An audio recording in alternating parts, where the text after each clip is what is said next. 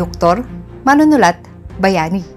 Ganyan ilarawan sa history books ang ating pambansang bayani, si Jose Rizal. Pero pagkatapos ng mahigit isandaang taon ng kalayaan ng Pilipinas mula sa Espanya, gaano pa ba kahalaga si Rizal sa henerasyon ngayon?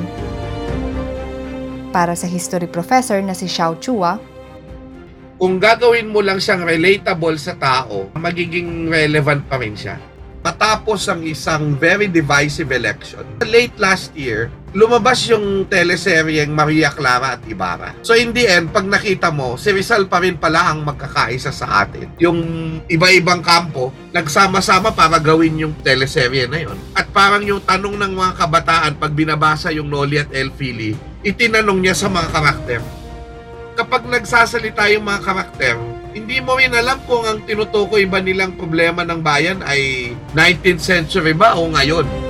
natutuwa rin si Chua sa ginagawa ng mga kabataan na memes at fanfictions para gunitain ang ating national heroes. Ano mo sasabihin bobo yung mga kabataan sa kasaysayan eh, naiintindihan nga nila yung... Kasi it takes knowledge of history to understand those memes. Ang tawag natin dyan, public history, Rowan, di ba? Na kung paanong dinadala, hinahatid, inilalapit sa bayan ng kasaysayan.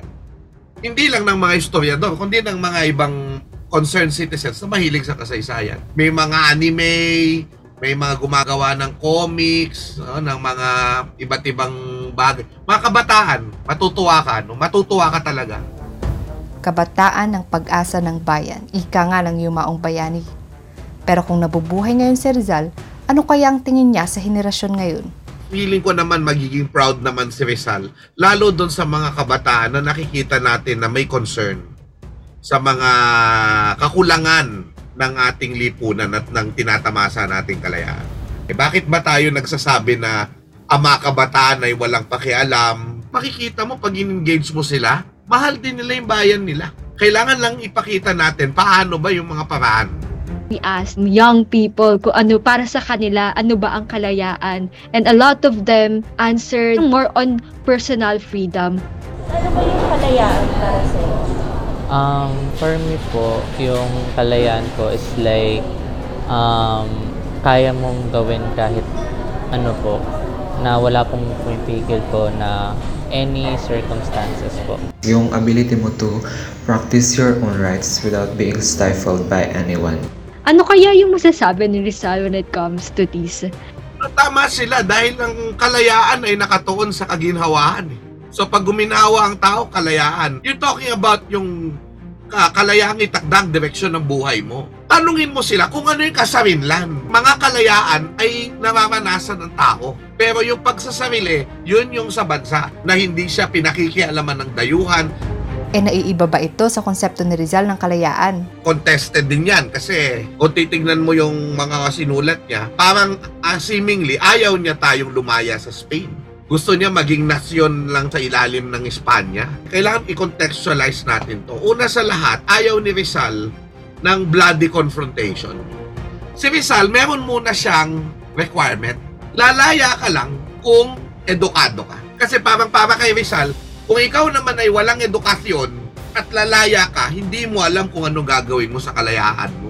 You can disagree with that, but he is coming from a, a different uh, perspective. Paano natin siya i-resonate sa kasalukuyang panahon natin?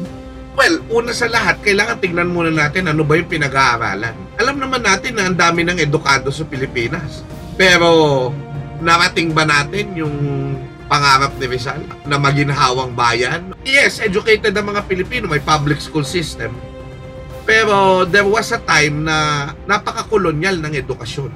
Baka yun yung dahilan kung bakit hindi tayo umuunlad. In-emphasize ni Rizal yun eh, na hindi tayo mabubuo kung hindi tayo mag-aaral ng kultura natin. Sa gitna ng kabi-kabilang krisis na hinaharap ng bansa ngayon, ano kayang may papayo ni Rizal, lalo na sa mga kabataan? Do you think he will lay down his life if he doesn't believe in the Filipino youth? Hindi, yan ang kailangan nating maintindihan dito eh. Sometimes we feel that parang ay ano natalo tayo. I don't want to entertain that kind of thought because you know our heroes gave their lives believing that we're going to be a better country. In order to embrace the future, embrace freedom, the fruits of freedom, we must learn the lessons of history and pay tribute to our heroes so that we can create a more perfect democracy, a more perfect country. Because as for, for me, it's good to erect monuments of stone of our heroes. But the greatest monument that we can ever offer our heroes is ourselves.